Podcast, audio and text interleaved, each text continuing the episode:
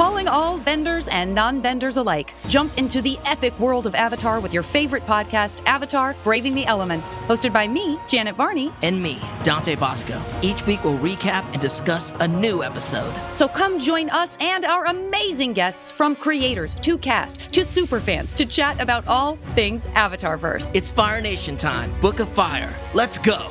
Listen to Avatar Braving the Elements wherever you get your podcasts.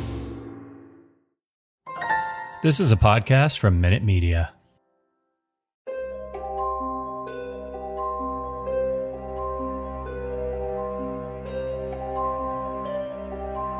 Welcome to Locke and Key Unlocked, a podcast about Locke and Key on Netflix, as well as the comic books by Joe Woo-hoo. Hill and Gabriel Rodriguez. I'm Alex. I'm Justin. I'm Pete. And we have a special guest for you on this episode, one of the showrunners of Locke and Key on Netflix, Meredith Averill. Meredith, welcome. welcome. So excited to have I, you. I am so excited to be here as a fan of your podcast. Oh, oh yeah. What? Yes. I have listened to many, almost all of the episodes. And oh, wow. I mean, first of all, I'm just tickled that there is a podcast that does a deep dive on our episodes but uh, it just it, in general, but also the fact that you are all fans of the comic and have just like completely embraced that our show is something different, but yeah. But also that you appreciate, you know, what we tried to do, which is keep the the heart of the comic there that Jay that Joe and Gabriel created. So I've just really enjoyed listening to the episodes, even when you're making fun of things that don't make sense. I mean, we oh, we love the show and all these characters yeah. so much that yeah. anytime we're making fun, it's only lovingly. I know, and that and I and that completely comes across. And there are times when I'm like you know, maybe they do have a point here. well, I would like to say that's it's so great to hear because uh, not only because it's this thing of like the comic book is so amazing, and as somebody who loves something, you get a little worried about like what's going to happen when it transitions to a TV show or whatever, and it's done with like you said in such a great way that takes the heart of what it is and makes its own choices. Because yeah, we want to see something new, exciting with the things we love, and it does such a great job of it and has been so enjoyable to watch, especially season two. Uh, yeah, uh, then as uh, fans of the comic book and as people who know. Uh, you know, Joe Hill and Gabriel Rodriguez, those two creeps. Uh, it's great to see what you've kind of done with what they started. Uh, thank you. That truly is the highest praise. And that's exactly what Carlton and I, you know, set out to try to do. And so that you kind of get that intention is huge and awesome. But I do feel that I have to set the record straight on something. Good. okay, had, here we go. I've had sleepless nights. I'm really glad we get a chance to talk about this. Mm. Kinsey does not have her own bathroom. Oh, I mean, who's who's sharing that bath? It's beautiful. It's the Jack and Jill bathroom. There's two doors. One goes into Tyler's bedroom, and one goes into Kinsey. Wow. I mean, I can't tell you the, the time. Jack like, and Jill. Not her own so funny. And let me say, we did dedicate more time than I expected to yeah. talking about the bathroom floor plan. It, was, of and it's also garbage. The garbage plate discussion I appreciated. One of our yes. writers is from Rochester. Um, but yes. you know, Scott is not going to Rochester, New York. He's going yes, no, uh, we, I, yeah, so okay. sadly, no garbage plates in his future um, well, they have, they, I believe, Pete, you're probably the expert. They have like a fancier, more English, more British. Yes. Garbage a rubbish plate. You can't take plate, garbage right? plate and make it fancier. It's not. then it's uh, something it's not supposed to be. All right.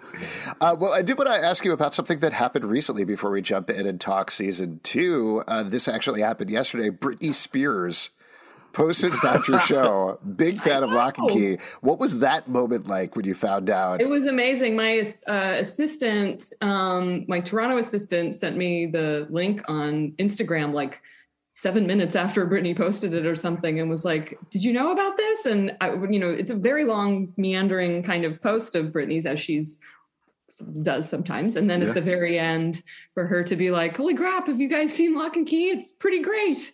I'm like, "Can we put that on the poster for?" Yeah. Britney Spears says it's pretty great. um, that was amazing. And so the full hashtag, and, I believe, was "Free Britney" so she can watch Locke and Key. Oh, yeah. shortened it for the movement. I was pretty special and random, and you know, she has an outreach to so many people. So I'm, you know, it'd be great if that kind of opens yeah. up the show to uh, to some of her fans. But I'm thrilled that she watches it. That's amazing. Yeah. I kind of want to know what her favorite key is at this oh point. Oh my god! I, like I just have so many questions. I just want yeah. to be a fly on the wall watching her watch it. oh yeah, yeah, that would be now to jump into segue for the, this. Would it be the music box key? all right, mm. sorry, I don't know. Yeah, I have a very obscure head key. I feel like she'd oh, like the trippy head sequences, Ooh, right? Yeah. Maybe? I mean, my, everybody loves that. My very obscure Britney Spears joke is she would like the luck key Nobody gets that. There's a song she had called "Lucky." lucky. I, yeah, lucky. Oh, I see what you did there. Okay, I see. I see you, Alex. I appreciate it. we should cross over with your Britney podcast, Alex. That's just you yeah, alone. That's kind of my thing. Yeah, yeah. Oh, okay. Okay. Uh, let's actually jump in and talk about season two because uh, obviously the season is great, but uh, I'm curious about the process of structuring it, given that you already had season three in the offing. That's already been filmed at this point. Did you write them both back to back, or how did you approach the structure in general to both of those seasons, I guess? Um, well, we started the writer's room for season two about actually like two years ago this time. Um, and we had our season two writer's room from like October through uh, April of 2020. Mm-hmm. And so during the entirety of that room, we didn't know the fate of whether or not there would be a season three. Oh, okay. we wrote season two and broke season two, not knowing, you know, if we were going to get a season three. And then uh, right at the tail end of our writer's room, Netflix picked us up for season three. Um, oh, that's got to be was, so satisfying. I mean, especially as we were, everyone was holding up in home for the pandemic, it was mm-hmm. nice to know, like, okay, well, now I have something to do. um, and we had to do the all of our writers' room uh, for season three over Zoom, and we did that um, all last summer. So I think we started in June of 2020, and we finished right around this time last year. So I mean, there were pros and cons of having it done that way. I mean, the the con is that there's always something nice about being able to watch the episodes and learn from them and say okay we know now maybe next season we want to do a little more of this. Like like for example after we watched all of season one we felt like aaron ashmore was so terrific and we just wanted to write more for him and you know we always knew we wanted to tell more of a duncan story but it was so hard in season one because the real estate but uh you know being able to see those episodes it was like oh there was a craving to like want to tell more duncan stories mm-hmm. so you don't have the benefit of like we didn't get to watch all of season two all of those you know cut together episodes and say okay now we know what season three is going to be because season three was already written by that time mm-hmm. um, but the pro of it and it ended up being like a huge pro was that as we were breaking season three and you know certain stories we were like oh it would be great to drop this nugget in season two that's going to pay off in season three. We were able to do that which you wouldn't normally be able to do because season two would have already been shot. So it was nice in that way that we feel uh, they're almost like of a piece um yeah. the two seasons because we broke we broke them and wrote them of a piece. Um so that that was sort of it's a very like unique thing that like Carlton is always like this is it's almost like we're making a network show of 22 episodes in a row um, right. because we had like no break there um, but I think it did work to our advantage. Well, and especially with uh, from a villain standpoint, I feel like going into season three, where we are at the end of season two, is super exciting, and we already like I, what a great turn I think and surprise, and it feels like season two is like hey, you just took on junior varsity. well, buckle up because now it's varsity time. Yeah, uh, this guy's terrifying. yeah, that's the thing. Like we got in season two, like there was some really amazing emotional things, like that Rufus stuff had me bawling, like unbelievable, touching moments. But then it's like I'm very scared for season three. I'm really worried about how this is all going to go down. Oh, good. Yeah. I mean, it was important to us, I think, because Carlton's experience working on The Strain, which I didn't get to watch all of, but I know my understanding is that there was like one singular villain the entire series. And his lesson from that was that it is ho- it's hard when you just have one villain throughout the same series. Like you want to kind of mix it up. Like you know, Buffy obviously did that really well, mm-hmm. um, and so we wanted to introduce a new villain that wouldn't be like so separate from our mythology. Like the demon that inhabits Gideon still comes from the same place as Dodge, so there's a connection there. It all kind of ties together but it was important to us to kind of just mix up the energy of the show. Like we even have that from season one and season two. Like Laysla's Dodge is so different than Griffin's yeah. Dodge. Yeah. Um, and I think that's a good a good thing. I mean, people are obviously going to have preferences, you know, but at the same time, I do think like mixing up the energy of the show is so important so that you're, you know, the the villain doesn't keep feeling kind of stale. Well, I really appreciate, and we talked about this quite a bit, uh, coming from the comic books, expecting, okay, it's going to be Dodge long term. You go 50 seasons, it's still Dodge. To get to that natural ending point that you reached at the end of season two, where it was like, okay, we've done what we need to do at this stage with Dodge and moving on to a bigger, better threat you could feel that as a viewer. And even though I was very thrown by the end, yeah. I, I, liked it at the same you time. Almost like you exciting. were dropped uh, on your head uh, all the way into the bottom, like into a dark, cold, wet place. yeah. yeah.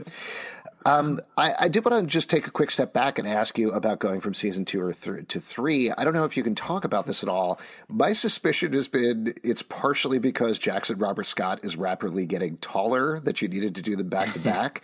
But did that play into the decision at all, or was it just Netflix was into the show and they wanted to go from season two to season three? I don't think it had anything to do specifically with Jackson. I mean that was really helpful because and you'll see when you see season three like i can't believe how much he's grown.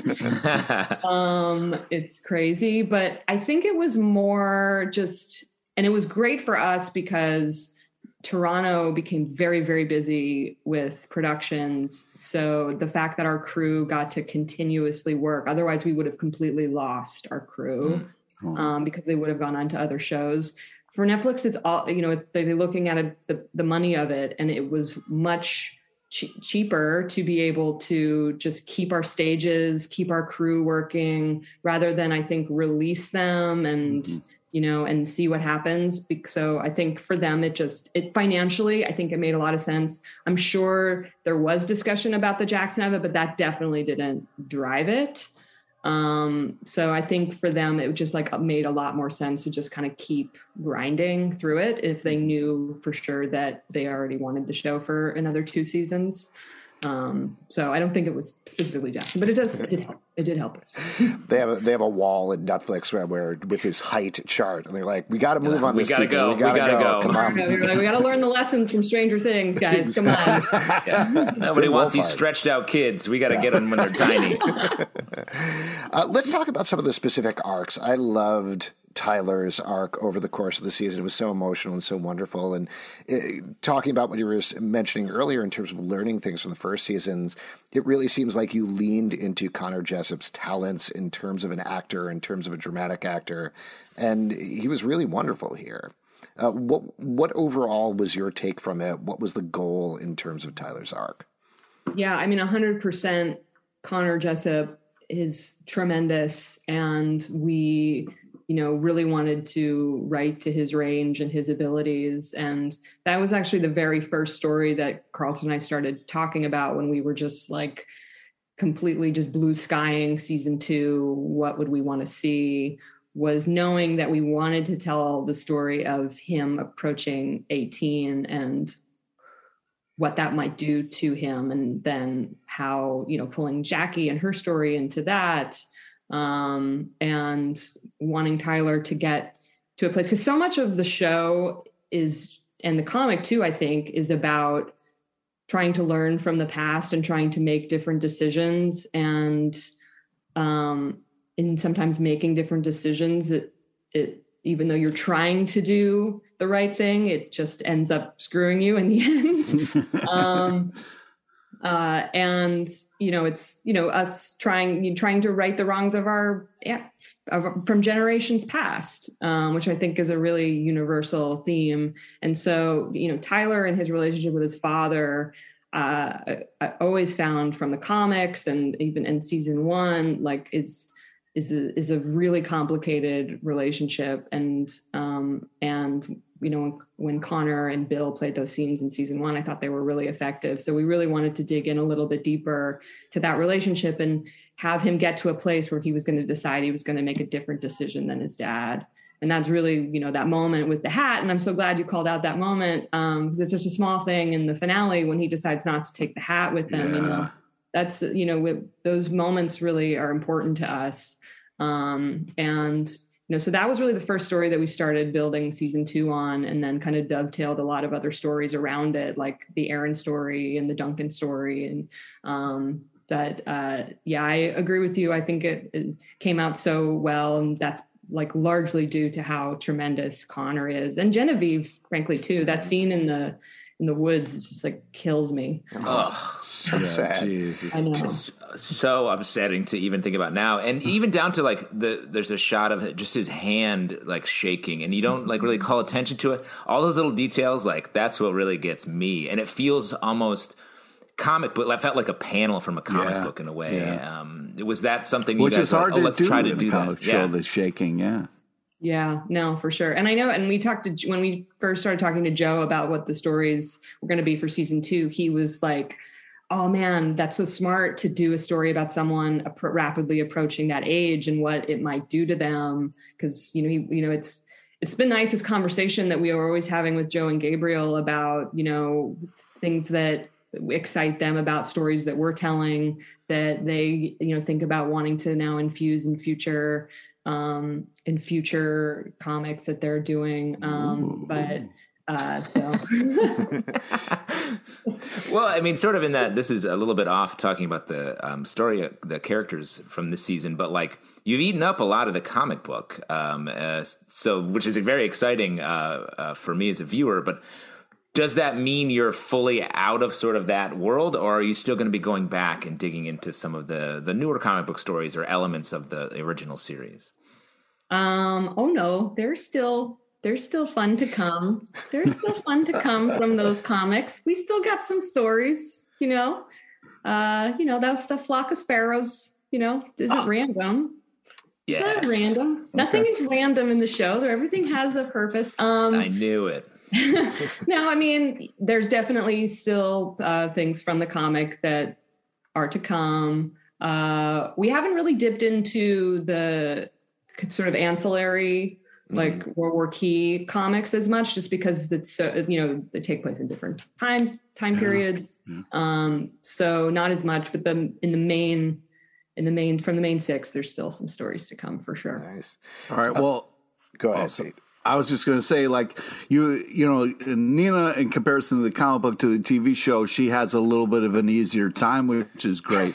but also, what's really impressive, I mean, just is, comparatively, not to jump on you, Pete, but like she has legitimately the worst time possible in the comic book, so it's only yeah. up from yeah. there. She's drunk through it. She's drunk yeah. through it the whole time, so yeah. it's fine. um, but also, what's very cool about the show versus the comic is you know you know there's this whole thing about growing up and what's doing right like you mentioned but also like having the innocence of the kind of like a child that kind of cuts through the crap a little bit like Bode being able to be like what is everybody doing? Like let's get it together. We need a plan. Like having uh someone who's younger but also just like uh, the voice of reason is such a great choice. And then the Bode, Bode Nina stuff that we got at the end of the season was so magical and compared to like, um, what happened with the comic was, was such a cool, can you talk a little bit about like how, what the choices were with that or? Oh, thank you. Yeah. I mean, we love that, but that, you know, and I see the comment a lot of times from people are like, why doesn't anyone ever just fucking listen to Bode. Yeah, I mean, hundred percent. He knows like, what's up from the jump. Because yeah. then the show would be over. Yeah. Plus, you're not gonna listen to the younger brother. Like, okay, yeah, come on, guys. Um, yeah, no, we we love that he is the voice of reason and that, you know, and Jackson plays all of that so well. And it was great to be able to give him more kind of more dimension and more to do this season. I mean, I think like even from the first episode where he's like overhearing the Mutuku Nina um, scene talking about how Ellie's going to be declared dead and he's crying like that. Like Jackson just played that so well, and all the stuff with Duncan. You know, when Duncan like throws him out of his room, and you know, oh, yeah. it was great to be able to give um, Jackson a lot more to do, and because he's he is growing up. I mean, the actor's thirteen now; he's a teenager. Wow! He yeah. start shaving him by the end. he's got a little dirt on his upper lip. Just a little dirt. Oh. You got um, the mustache key. Got to unlock that. the, the puberty key. but yeah, I mean, his relationship with Nina becomes even more complicated in season three. I would say. Um, oh. So that's definitely an arc that we're we just kind of started in season two, and you know her, his decision at the end to presumably presumably uh, memory key her you know is a big yeah. one. Um and that journey he takes with her into her head i think is so special. Uh, oh just bawling my eyes out. me. Oh my god. Anytime that bill heck is on screen he just and like he had, rendell has so much presence in the show because he like yeah.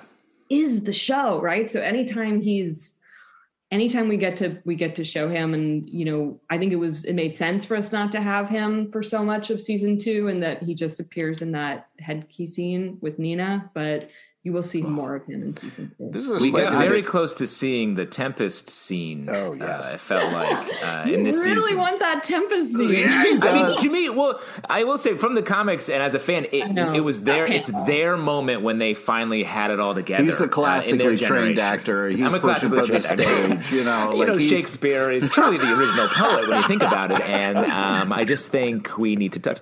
Uh, but it, it, felt like that was their sort of uh, time of power in yes. that play. And yeah. it feels like as we move through the, the the our modern our new Locke families sort of moments of power, which I think the end of this season is they it's so hard for them through so much of the show. They only have a couple peak moments. It'd be great to see Rendell's. I, I agree. We used to used to joke in the writers' room that like the keepers, like they had all of these unbelievable magical keys at their disposal. Like they could they could be gods. They could do anything. And they're sitting around being like, "What should we use these keys for?" And they're like, let's use them to make our play really good. I mean, I feel it. They're community theater. It makes sense because you're like, well, Kinsey uses them to make her movie really good too. Yeah, so history yeah. is repeating itself. And it was. But, it was really. Um, but no, I hear you on the importance of the Tempest, and and that's not something we ignore, and that is something that you'll hear more about in season three. And it's important to just because it helps illustrate like what we're seeing also in the present too this parallel of like yeah they did use these keys for super fun things that were very innocent very innocent like putting on a really awesome play and putting on a really awesome splattering but then you see how they kind of distort people and how it really distorted rendell um, mm. and so uh, it is an important part of the show so you'll you, there may be more Tempest in season three. Uh, let's talk about Kinsey while we're going through the characters. I love her arc over the course of the season because you start her. I, I think the first time we see her is when she's in that swan boat, literally living inside oh, of her head.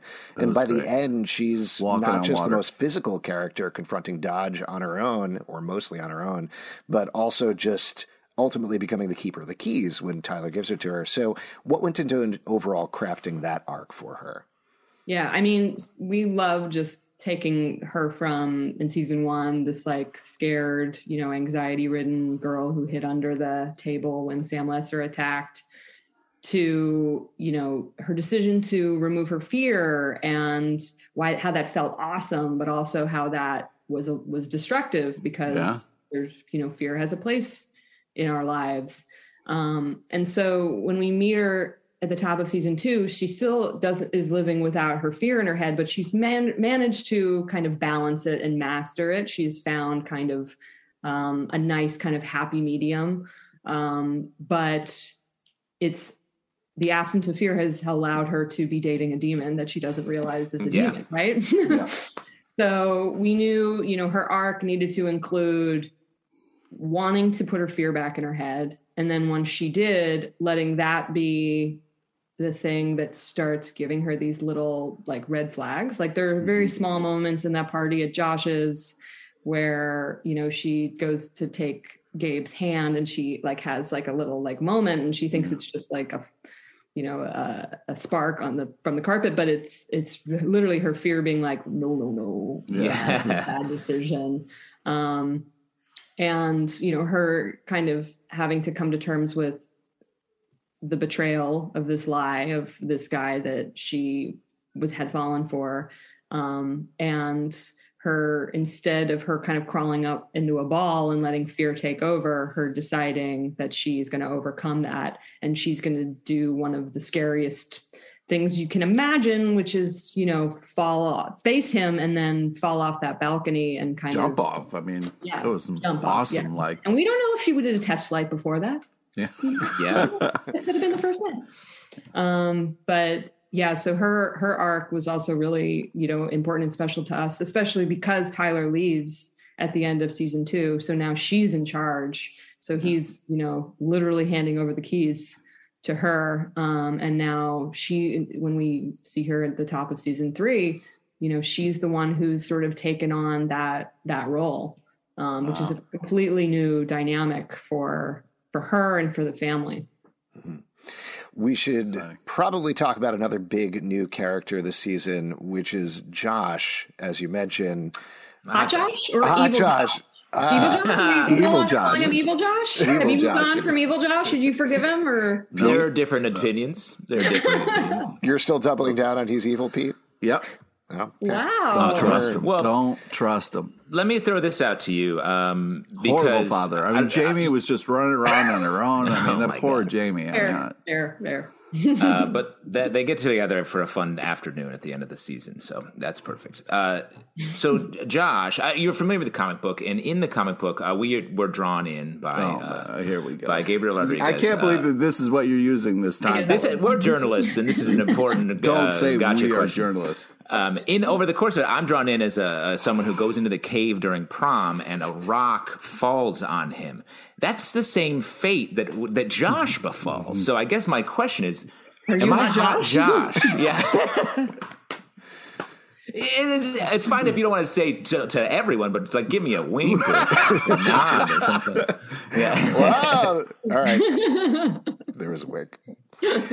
Um, I think while we're on the same note, we should probably ask uh, Pete gets chopped in half in the comic book, and there is a character who's yep. named Dr. Zalben who's pretty crucial. He shows some x rays at one point. Um, are they going to show up in season three? You know, Netflix has really uh, asked me not to answer any questions. Good. I really want to know things, yeah. right? I mean, yeah, of course. Really of course. We absolutely People don't. think that they want to know, but you don't want to. You want to Episode six. It. Yeah. Would you be bummed if I was like, if I was like, Tyler's going to create the alpha key and kill Jackie. Wouldn't you be bummed if you knew that beforehand? Yeah, it's definitely the same uh, level as knowing whether Dr. Zalben will Unlock Dr. Oh. Zalben. Um, I do have a question about the villains. Um, it feels like oh, in in this season we're with uh, we're with Eden and, and Gabe so much, and it almost there are points where I I feel sympathy for them as a viewer, and I'm curious. We're moving into a season where a villain is not as uh, fun to sympathize with so far as we know him. Um, but um, I'm curious if that was something you guys decided in season two as like this is sort of what we like to do from as a as a storytelling device here. Yeah, absolutely. I mean, what was different and fun about season two versus season one is that you're not as much following Dodge in season one. You're sometimes checking in with her, but you kind of don't know what she's really up to by design. She's kind of kept more mysterious. But what was really nice about season two is that uh, the audience is in on the fact that Gabe is Dodge. And so there's a lot of enjoyment, I think, as an audience member in enjoyment and and stress. Stress, stress. certainly stress. In watching what they're up to and how they're how they're doing it. And also just their dynamic is was really fun for us to to play. The fact that you know that eden is this like ruth is this demon who is reckless and oh, i loved not, her eating habits. Oh, so good right? So good. Oh she's amazing. Kalia yeah. she killed it. Um yeah but there's enjoyment in just watching the two of them, even when they're kind of bickering. You know, I think like just that they have their own dynamic and they're not these kind of mustache twirly like villains behind, you know, mm-hmm. that you behind the scenes. And, you know, we also, one of the first things we needed to decide in breaking the season was okay, when and how does is the jig up, right? Because that, yeah. how long can we go before there's frustration in ugh come these fucking people just can't pay attention.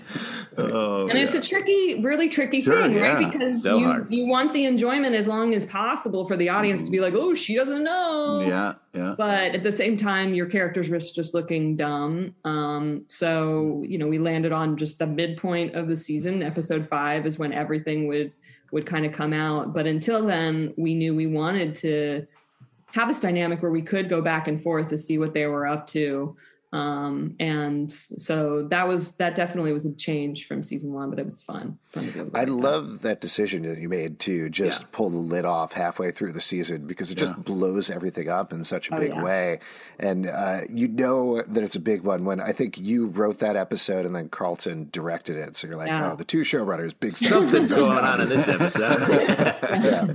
What is? This isn't going to be a filler, a filler, just like bopping around, having a little bit of fun. Uh, what is?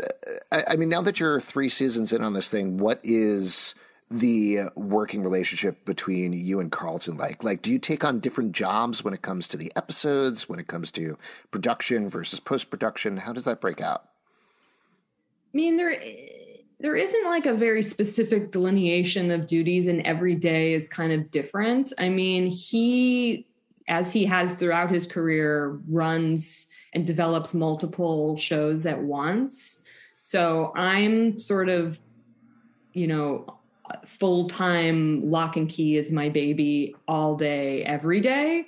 Um, I am developing other things, but I have been primarily focused on Locke and Key for the last three years, two and a half. You're years. doing a great job raising your baby. Oh, thank you. thank you.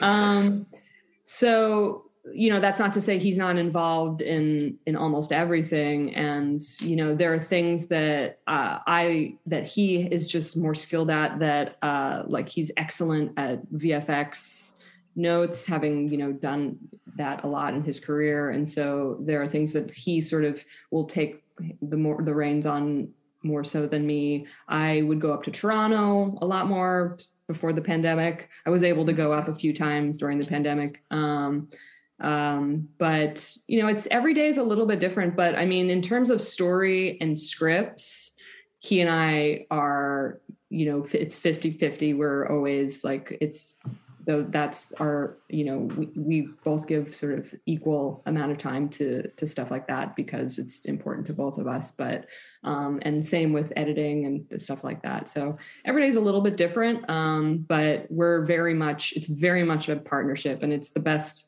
it's been the best working partnership I've ever had, and um, he's he's the best. He's officiating. I'm getting married on Saturday, and he's officiating my wedding. Congratulations! Oh, congratulations! That's so nice.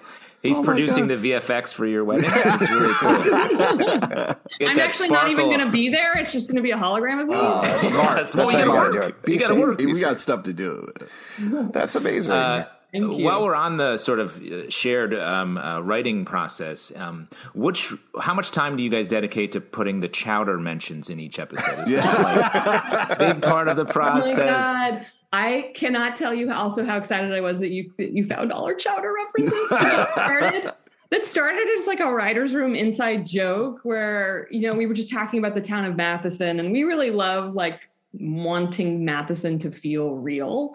Like, sure, yeah. you know, I think like getting giving it a sense of place. And for I remember early on in season one, Carlton was like, well, you know, these places always have these like wars in town like you know like between different bakeries or different coffee shops. Sure yeah. Um and like you know and like in philly pat's and geno's the different yeah, um yeah. philly cheesesteak places. So he was like i think there should be two dueling chowder places bill's ah, and so and then we kind of started that as like a little runner with the jackie tyler story you know mm-hmm. it's just like a little meet cute thing um, I actually, for the writer's room season two, I had made little koozies for Bill for like with a logo of Bill oh Chowder on it, and on the back it says "Phil's is trash." oh, oh God, that's amazing! So I appreciate that you found all the like little, I, the little references to. uh it's like there was that one in episode seven uh to how the bad chowder yeah. they had yeah, they had bad chowder. My favorite is the very off-camera conversation uh, during Winterfest. That just having a multi-line conversation about the chowder. That I'm like, that's there. That is there. we have actually a whole backstory about these guys because there's also so the Wheeler sisters gin, which is which is the gin um, that Ellie gifts Nina in season one. Oh, right. Nina, yeah. Nina drinks. Mm-hmm. Um, she says it's the Wheeler Sisters Gin. It's a little distillery here in town. Uh, so we have a whole backstory where Bill and Phil um, are brothers. And and Bill stole the chowder recipe from his brother and oh my god his own chowder place. So there's really like deep family now i want this show spin and they're married to the wheeler sisters who own the distillery. So oh. there's oh, just oh, wow. so much tension in matheson downtown like oh man. Yeah and is this like what you're stepping into on Saturday? Like, is there a big like family? Uh, yeah, the chowders. Yeah, yeah, I think so. Yeah, they all yeah. get together on Sundays and they have their, you know, Bill brings his chowder, Phil brings his chowder. Everyone feels like they have to take a taste of both because otherwise you're upsetting one. Yeah, exactly. Other, I'll know? tell you what, that's too much chowder. Uh, no way. no way. Chowder. Yes, never too much chowder. No not joke. I had chowder. I had chowder for lunch today legitimately and not very randomly. So uh, I'm a little I'm upset that no one's having a splattering cocktail right now. That's right. Early. Oh my god, we forgot early. about that, Pete. I know. I was waiting uh, for your finale, your finale episode. I was like, are, are they are they drinking it? I don't know. Oh, that's god. right. All right, we'll we're gonna have to tape another Release episode. splattering. Pete makes the splattering, and then we'll we'll we'll tape that. We'll tape that after this. Um, mm-hmm.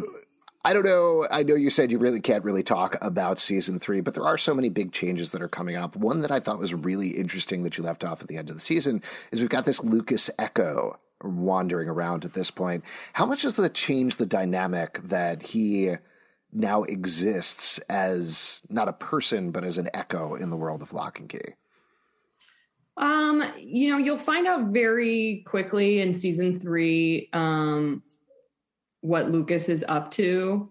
Uh, we really chose to focus on the family and the new family dynamics that exist because of some of the events of the end of season two, like Tyler leaving, like Kinsey being placed as kind of the head of the the family, like Nina potentially being memory keyed. So, you know, we're not as focused on I would say the the Lucas of it, but you know, we do give you an ending to his story. Mm-hmm. Um, but uh, there's not as much Lucas in season three. Okay.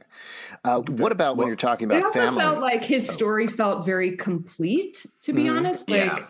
I mean, certainly there are ways we could have gone with it, but also we, you know, we didn't want to be redundant. And a lot of his story, you know, going back from season one and it just felt very complete to us. Um, so instead, we kind of chose to focus more on these kind of new family dynamics. Yeah.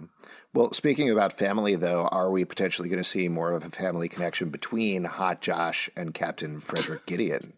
Well, again, nothing is accidental in our show. Hmm. So, Indeed. you know, Hot Josh did. Uh, I hate that I'm not gonna. Why are you having me call him that? Yeah, no, made so, we've made that the real. It. Yeah, you can say eventually it's gonna be on the show. Like, you can say, you know, not a good father, Josh. You know, anything you want to put on Josh. He's got a granite jaw. It's just yeah, like you could cut onions on that thing. It's amazing. I mean, Nina clearly has a type, right? I mean, Tech and exactly. Brendan Hines next to each other.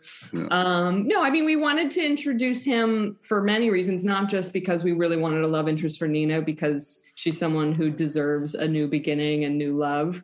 But we thought it would be interesting for him to have some tie to the mythology also, so that, you know, again, it's like this theme of like being able to right the wrongs from generations past and you know all of that i think just gives the story so much more depth so so yes you will you will see more of that in season three Will we see how the the hotness develops from uh, Revolutionary? Because I will say it wasn't super there in Revolutionary War times. Uh, no offense yeah, I mean, to our future villain here. yes, I think after generations and generations, I think he's been molded into yeah. we evolution, a natural hotness evolution. Yeah, uh, I don't know how much you can speak to this necessarily, and not to look too far ahead. But are you looking beyond season three at this point? Are, are you working on potentially a season four or five, or are you seeing where season three goes and then looking at it from there? Uh, we're not actively working on anything beyond that. I mean, you know, these are characters we love so much, and there's definitely story that I feel we could tell with them beyond. But I think it's a little bit like I was saying earlier, there's something nice to be gained from being able to watch all the episodes and and also, you know, hear feedback, you know, and just how they're landing. It's, you know, even I haven't seen these the season two episodes i hadn't watched them in like six months and so now i re in even in rewatching them there are new things that come out to me that say oh i would love you know you know this little piece it's great that i'm glad we're doing this in season three because it's something that you know in rewatching it, it feels like naturally begs to be answered or dive more into so i think there's a lot to be gained for taking a breath because we haven't had really one from mm-hmm. from story from the story telling um, and you know kind of seeing where we're at and seeing where the story might want to go and I know this isn't exactly your department, but are we going to have to wait another year to see season three, or perhaps will it be sooner than that? It's not my department. I'm sorry. That's a Netflix question. I mean, okay. I hope, you know, I will say uh, visual effects take a long time. Yeah. yeah. Particularly ghosts. Uh, mm. spoiler alert: more ghosts in season three. Nice. All right. I mean, speaking I of spoil that. speaking of ghosts, I really love the kind of like, um, you know the way the ghosts kind of played Gabe was such a fun reveal. Like it was it like so well done and such a kind of like revert like reserved ghost move that I thought it was really uh, very smart and cool. We were talking about little things, so I just kind of wanted. To. Oh, thank you. Yeah, I mean, well, the Sam Lesser arc is also like our writers' room collective, like one of our favorite things about the show, and and oh, also from awesome. the comic, and uh, so you know, even though it's a small moment in the season and we only get to see Sam twice in the whole season, we love being able to kind of touch in with him just to kind of keep him alive. Yeah. Um, even though he's very dead. Yeah. Um, yeah. Are we going to see more of Sam and Chamberlain hanging out just like being buds in the graveyard. And oh man, that sounds fun. Spin-off buddy oh, comedy. Oh, but yeah, I know. What do those two guys talk about all day? yeah, right. that's what I'm curious about. Well, and yeah. that's what talking about the ghosts being there and just sort of the expanded Key House universe. It just reminds me of like being a kid and having like the map of the fun world where you can be like, over here's where this happens, over here's, and I love the ever expanding version of that you guys. Have I know it's fun, right? And I don't think that like because I know you're like, why don't they just use the ghost key and go ask Chamberlain all the things? I don't mm. think he's all knowing of all the things. I think he has specific knowledge about certain things, like you know he knows how keys are keys our maid. He knows what happened with Rendell and his friends 25 years ago, but I don't think he's, and I, we wouldn't want to play him as just like this all knowing, like, just come and ask me all the questions and I can tell you. Um, and we liked giving him that turn of like, he seems like such a nice old man. Oh, oh what a naive old man. What a silly old man. Why don't tell that, don't tell that boy how to make a key. Yeah, exactly. And that Gay would come back and he'd be like, I see that parasite motherfucker. yeah, you think I'm so great? My first day as a ghost? You don't even know the stuff I've seen, Um, I know we're going to have to let you go in a second. So, again, not to plumb you for too much information about season three, but is there a character that perhaps we should keep our eyes on? And is it Gracie? is it Gracie? Gracie the car. The car, a character. Cool is there a character you should keep your eyes on? Um, so, you know, I said how there is the the the town of Matheson. We really is important to us to kind of build out, and so the different people in town. You know, even like Matuku before it became a demon, and just like to give the fabric of the town. There's a character that we introduce um, in episode two uh, with Nina, who's named Gordy Shaw, who uh, is uh, kind of funding the theater. Yeah. Um, and I'll just say once again, nothing is random in our show. Everything is purposeful. Um, so, you know, he used to be friends with Rendell. Uh, yeah. He knows him from back in the day. So again, nothing is random in our show. So that's one that's character. Great. I mean, all the characters, Gideon, all of these, you know, all of our characters are super important, but uh, there's a reason we introduced that guy. Man, that's great. That that's scene awesome. was, I was like, this is, there's a lot here for a little random yeah, from scene. a little thing. Yeah. Yeah, that's very exciting. Meredith, thank you so much for coming on. Congratulations thank in advance so on getting married. Yes. I uh, hope Saturday well, is an amazing so, day for you. Thank you. Technically, I will say, as a little disclaimer asterisk, we did, we got married. It, we eloped in our backyard last year uh, uh-huh. on, on the same day because we couldn't have family and friends because we oh, were in our surge here in Los Angeles. Carlton also officiated that one. oh, wow. Oh, wow. So I keep telling him he gets like a rewrite now. And second, his second draft. So he's very kindly officiating again. Now we get to have the party. So I say oh. I'm having a wedding, getting married, where it's technically, I guess, a vow renewal ceremony. On Pressure. The well, the pressure's off, though. That's the best part. I know. Yeah, it's just already have done. Fun. Fun. Yeah. You, you mean I can't? I can't back out at this that's, that's tricky. Uh, it's a little tricky. You might have a key for that. No. And for all of you out there, if you want to support our podcast, patreon.com slash comic book club. Also, we do a live show every Tuesday night at 7 p.m. to Crowdcast and YouTube. Come hang out. We would love to chat with you about Locke and Key, iTunes, Android, Spotify, Stitcher, or the app of your choice to subscribe, listen, and follow the show at Locke and Key Pod on Twitter, Instagram, and Facebook.